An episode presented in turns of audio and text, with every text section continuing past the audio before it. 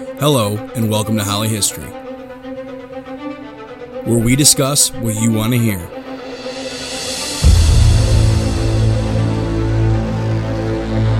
Bringing you the story and answering your questions.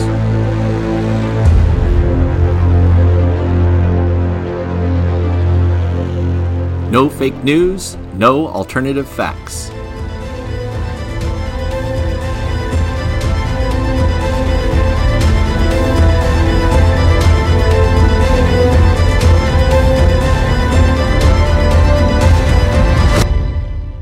Just history all the time.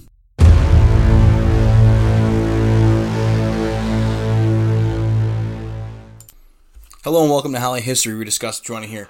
Mr. D here again today. Shocker, right? Um, taking you through some more of our shorts. Today is going to be imperialism, one of my favorites. Uh, truly, you know, really interesting topic. A lot of debate. Still get to talk about Theodore Roosevelt, which I love. interesting time period too in American history. Not super well known, but fascinating nonetheless. Uh, I got to give a shout out today to Evan Press. I hear he needs a Get Up Tuesday. So, Evan, what I want to tell you is listen, remember Derek Redmond, 400 meter race, last, you know, little bit there, turn three, blows out his hamstring. What did he do? Got up and finished the race. So, Evan, get yourself up for a Get Up Tuesday and get going. Just for some context there, that's just something I do in my classroom, Get Up Tuesdays, because it's kind of a flat day during the week. We all need a little Get Up Tuesday. If you do need it, definitely turn on Derek Redmond's video. Um, check it out. It was one of the most beautiful things you'll ever see in athletics, uh, finishing that race after a blown hamstring in the 92 Barcelona Olympics. Wonderful, wonderful video. Really, uh, really a tearjerker as well. So to get us going, back to history, imperialism. You know, as, as we've recently discussed, this time period is really tough to walk through as a teacher when you you know you're working with students because it doesn't fit into a box. And history never fits into a box. But when you're educating, you know, a whole classroom, it's it's kind of hard sometimes to stray off into the weeds like you'd want to. So this this time period, you know, little little confusing, but we're getting through it. So, as the United States is expanding industrially, progressives are pushing back, um, trying to fix some of the ill societies. This is all going on about 1860s to about 1920. Um, some people are going to look at the United States and think that we have to expand overseas. We're really going to be focusing on the time period from about 1890 to about 1910ish here, okay? And the reason I'm picking this out is because, you know, industrialization is, is a root cause still of this. It's really behind the progressives, behind a lot of this stuff. Um, and the United States fulfills its air quotation, as I'm using here, manifest destiny. That idea of the United States' destiny is to expand from its original 13 colonies from sea to shining sea, as Mr. Light in seventh grade likes to talk about that. And uh, as the Oklahoma land rush closes and the quote unquote frontier is closed, and uh, you know, unfortunately for Native peoples in the United States are, you know, placing reservations, as we talk about in the Westward Expansion Unit, uh, short there. Other some Americans look at like, look, we have to continue to expand. It's what the great empires of the world do, and America should take its place at the table of the great empires of the world, like France and Britain and Germany, and should look to do the same and expand overseas. Um, at this time in 1890, the United States has very few overseas territories anywhere outside of the U.S. Uh, they will more than double in the time period from 1890 to 1910. Um, so we have to look at kind of you know what what got us there and kind of take a quick ride through this. So imperialism is when a stronger nation exerts its political, military, or economic um, forces or way of life or you know basically exerts control politically economically or militarily over a weaker nation or territory. Uh, like we talked about many of the great empires of the world britain france this is just something they did. This is just part of another day of uh, being an, a european empire. And that's where the center of imperialism really was at this time. Um, empire building when the center of it was europe. Europe was at its high watermark of uh, of its power and wealth and majesty, if you would have it. Uh, the First World Wars, we'll talk about, will undo a lot of that. And Theodore Roosevelt is a guy that's going to be another great lens to look at through here. Um, you know, just like with progressives, he's another great guy to take a look at, and he'll be president for much of it too, and he'll be involved in a lot of the the actions as well. So, at the turn of the century, it's, it's some people think it's the United States' turn to time to take its excuse me place at the table. Um, the United States wasn't supposed to be an empire originally when you look at kind of our founding documents. We had thrown off uh, an empire in Great Britain. And one of our, you know, some of our ideals really were you know, if you look back at our founding documents, were entrenched in the two ideas of self determination and consent of the governed. Um, the Declaration of Independence and the U.S. Constitution, right? The idea that, you know, we formed a nation where people should get to have a say in their government, self determination. Well, how do they want to be ruled? Who do they want to be ruled by? They have a right to self determine what they want to be. Um, and then once they, they determine, they, ha- they give their consent to be governed. And when you become an empire, there's, you know, kind of unfortunate thing here. What if you take over people that don't give their consent? Or what if you take over people that would like to determine their own fate and be independent? So a lot of Americans really argued that if the United States became an empire, we would be, you know, become the thing we destroyed and were supposed to be against. Um, other people like Theodore Roosevelt think that this is an outdated way of thinking. That that you know, um, it's the turn of the century, the 1900s are coming, and we need to get with the rest of the world and move on and become the new empire, American empire, and you know, grabbing territory. He'll he'll say it's the manly thing to do. You know, he'll challenge people over it, um, and it it begins slowly and really you can see the precursors to imperialism and the roots of it and in my opinion i think other historians say this too that you see the roots of it in the conquering of native peoples. Um, as the united states pushes west in the original 13 colonies you know the proclamation line of 1763 moves westward after that. This the root of this was always there. Um, we opened trade with japan pretty forcibly in the 1850s um, didn't take them as a territory but kind of stuck our noses in there purchased Alaska in 1867 from Russia, adding it as a territory later. And but the, this new wave really begins for me in Hawaii. And it's the beginning of the opening shot of this whole thing. There's been a lot of sugar planters in Hawaii, um, white and other European sugar planters, American sugar planters, um, who were upset with the native rule of Queen Liliuokalani. Um, sorry if I butcher that and they actually stage an overthrow of her in 1893, and eventually Hawaii will become a U.S. territory. Now, the Hawaii, you know, the Hawaiians resisted this. Queen Liliuokalani resisted this. Clearly, they did not give their consent to be governed. Um, they had clearly self-determined how they wanted to be ruled, and you know, U.S. sugar planters kind of got in the way of that. Um, Grover Cleveland, who's the president this happens, he actually has a commission look at it, and he determines the overthrow was entirely illegal. But another congressional commission uh, refutes the first one, and Hawaii is annexed shortly after. So to me, I think Hawaii is kind of like the the, the loss of innocence in the United States. You know, um, there was the, during the time period the patriotic kind of attitude was that no, we're not empire builders. We, we don't do that. I mean, today when you think of somebody who's patriotic, you know, America back to back World War champs, we have this image of patriotism being something that we're always involved around the world, and that patriotic folks here back home believe that you know we we should get more involved in things and and you know that whole deal. A hundred some odd years ago, turn of the century, that's not the case. Then the patriotic thing was, you know, oh, we're better than France, we're better than Britain. We don't go abroad to, to take territory. We don't do that. That's not who we are. So it's a little, you know, mind-boggling for maybe the modern American mind, but it kind of seen as the patriotic thing. So the next big put, uh, the next, excuse me, the patriotic thing to be a an anti-imperialist, to be against it. Um, but the next big push here comes in the complex story in the island off the coast of the United States, a long, thin island that if you control it, you dominate the Caribbean. And this is the island of Cuba, who we have a very big love-hate relationship with in our history. At this time in the 1890s, Cuba is a Spanish territory, and the U.S. has always desired it because it's very strategically important. Whoever controls Cuba can use their navy to control the entire Caribbean, and being so close to the United States, it's it's you know pretty significant. Americans from John Adams onwards have always kind of dabbled with the idea of, of getting Cuba. Um, and the Cubans have staged numerous revolts against Spain, but the one in the 1890s is the one that's gaining success. And Spain is having to do some pretty nasty things to keep the island uh, under control. Now, to be fair, the Cuban rebels will do just as nasty things back. You know, war is absolute hell, as we know.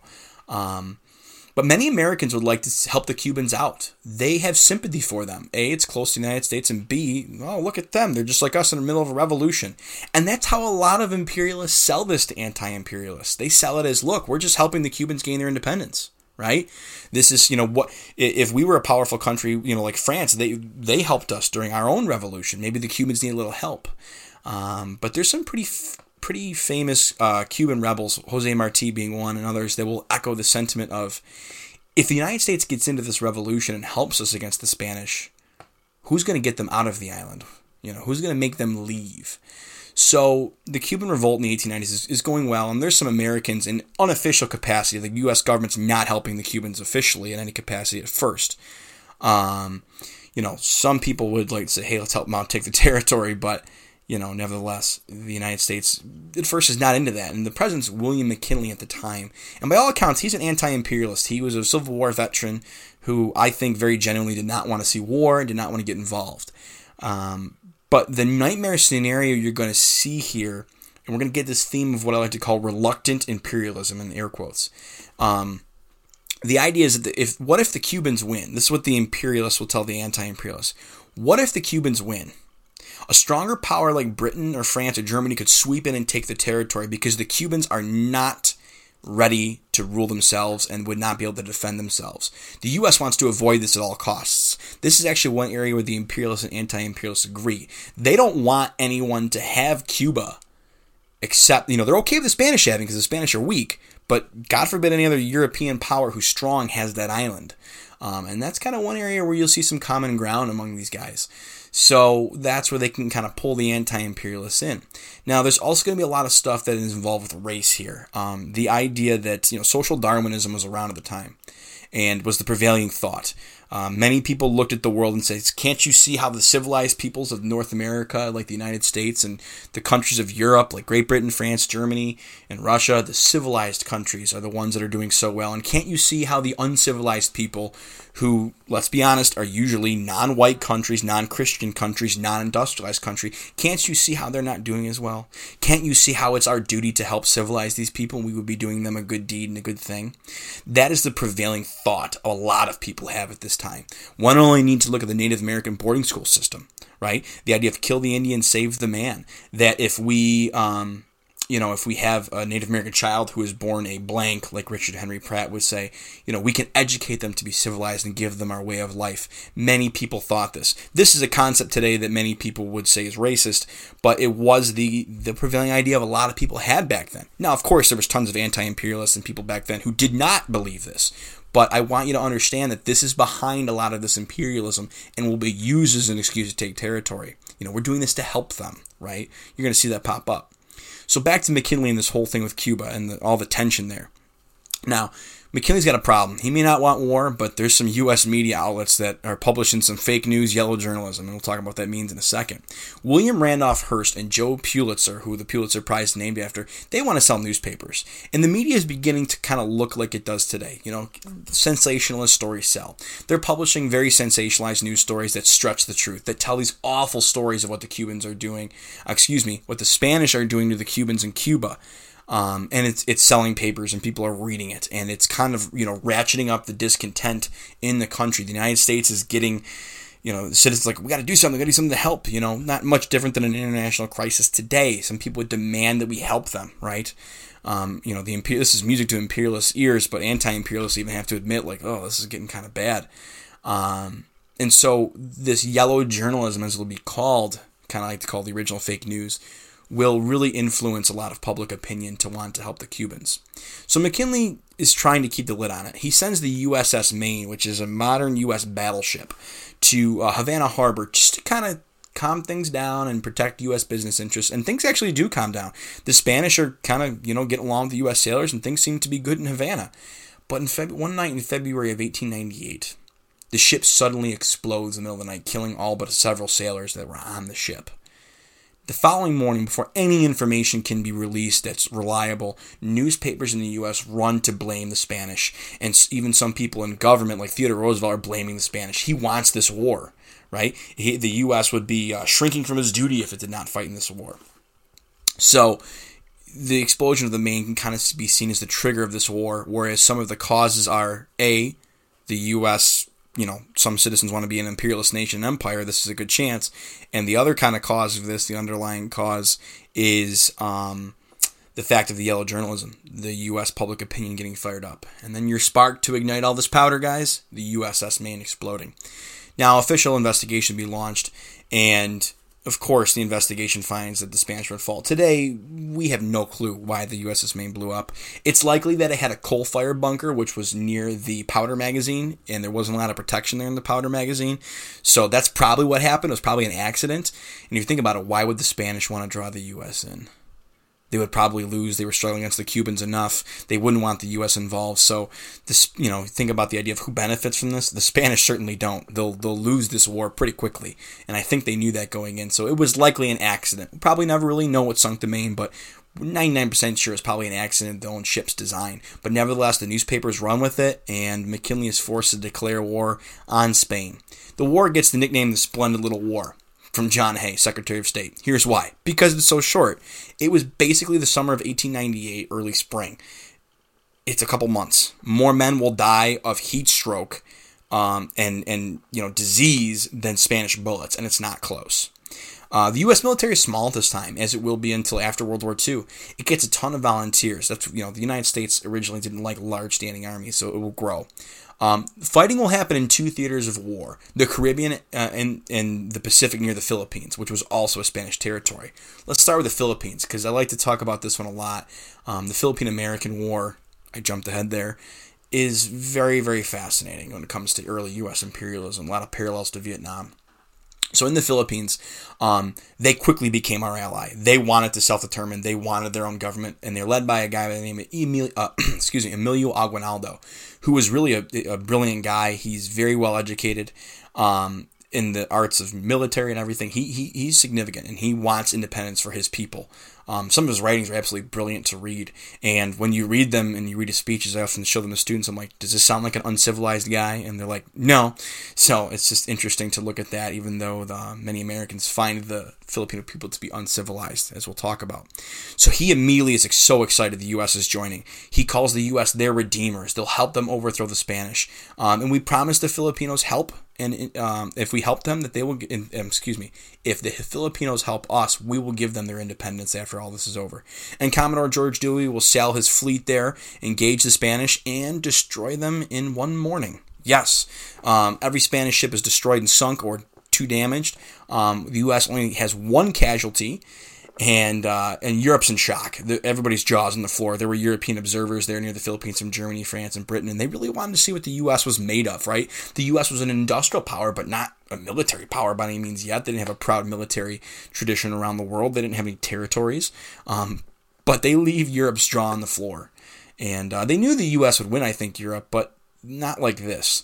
And they eventually push into the islands and defeat the Spanish uh, in about a month after that and then uh, and back to the Caribbean. Along with the uh, along with Cuban rebels, the U.S. has you know the famous Battle of San Juan Hill, where Theodore Roosevelt and his Rough Riders, he'll get the Medal of Honor later after his death. Uh, will charge the hill, defeat the Spanish, and have a couple mop up battles after. And the Spanish fleet outside Cuba is destroyed not long after.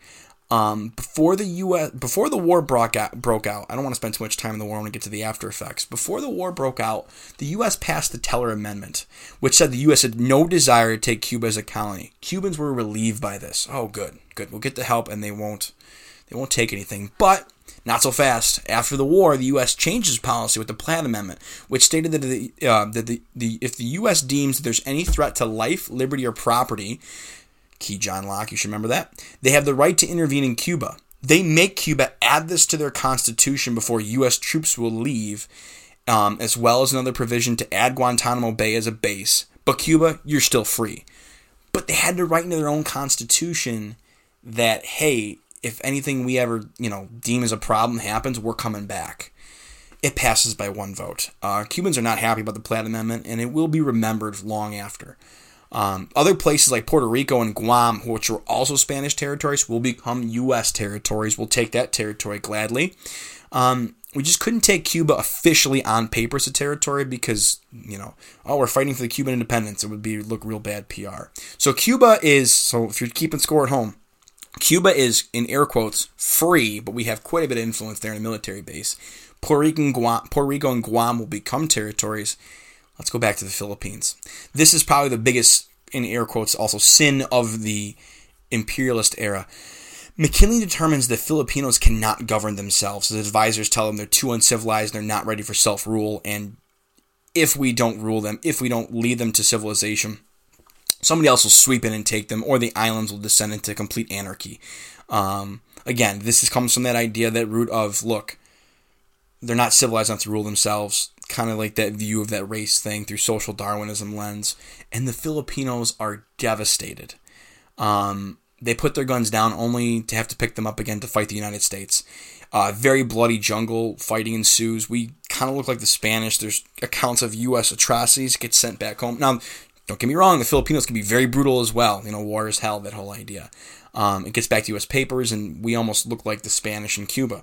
Um, you know, we become these empire builders, and, and we have to, you know, these people did not give us their consent to be governed. They wanted to determine their own fate, and we're denying them that. And if you want to be an empire, you got to break a few eggs to be an omelet, and that's kind of what some imperialists will respond to this stuff. I'm um, not taking a side here, just kind of saying, you know, what's going on. Um, the violence there will continue well into 1902 when Roosevelt eventually puts an end to the war on paper. There's still lots of violence for years to come, and you know we'll eventually kind of work this relationship out, and the Philippines will become independent after World War II. But still, this was kind of a loss of innocence. I really encourage you to go look at the Filipino revolt in more depth. Um, to end the imperialism, because I'm kind of over my time here, you can't forget Roosevelt's big stick policy. Uh, many Caribbean countries and Latin American countries owe debts to Europe, and he, Roosevelt adds what's called the Roosevelt Corollary to the Monroe Doctrine. The Monroe Doctrine said no European powers can get involved in our hemisphere. Um, Roosevelt will add to that and say, hey, not only can you not get involved, if there's a problem over here, we'll use our Navy, the Great White Fleet, which I've created, which Roosevelt sent on a world tour to show off. Um, I'll use my navy to collect the debt and we'll send it back to Europe. And this is our hemisphere and you stay out, but we can intervene and be the policeman of our half of the world. Again, that empire building starting up. Uh, U.S. troops will occupy many, many Latin American countries throughout the 20th century to get debt collection. Uh, Woodrow Wilson was very known for sending troops to the Caribbean. Uh, Mexico, Vera, I believe Veracruz was in his during his presidency as well. Um, Roosevelt also built the Navy, modernized that. That's kind of an imperialist thing. And we can't forget the Panama Canal. um, Roosevelt wanted to build the Panama Canal badly. It would connect the Atlantic and Pacific Oceans, making trade much shorter there. And he hoped to, to do this uh, would put a big feather in the cap of the United States and his own presidency.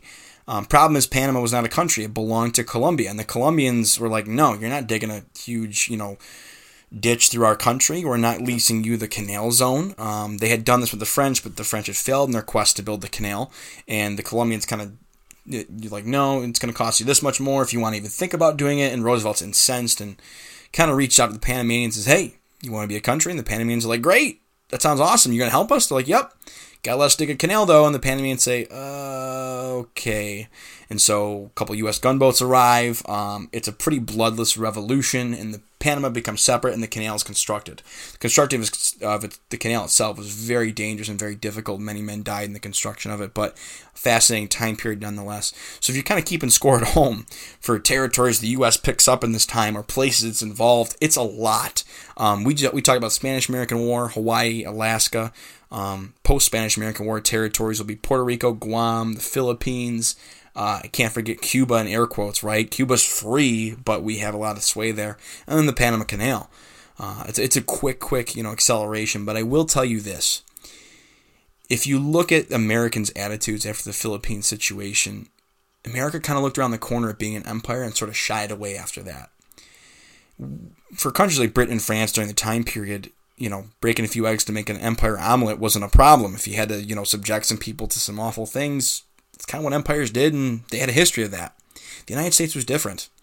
We had the Constitution, self determination, consent of the governed, the Declaration of Independence, all this ancient lore that we were supposed to be better than the other empires of the world that we kind of had to overcome. And when we sort of became an empire ourselves for a time there, a lot of Americans like, oh, if I knew it was going to cost this much, maybe would have reconsidered. So a very fascinating time period, the Imperial Age. Um, you know, and it will lead us into World War One, and we'll kind of want to stay out of both world wars because of this episode with the Philippines and the whole imperialism episode in general. Sorry, I'm a little over on time. Had to give my Get Up Tuesday announcement there. Uh, we hope you enjoyed listening. Next episode will be on World War One and women's suffrage. I'm hoping I can keep that one a little bit shorter, but knowing me and my love of the the First World War, um, it's probably going to be a little bit long, and I do enjoy talking about the women's suffrage movement and some of the, the individuals involved with it. So, going to try to keep that one a bit shorter, but we'll see. Thank you so much for listening today.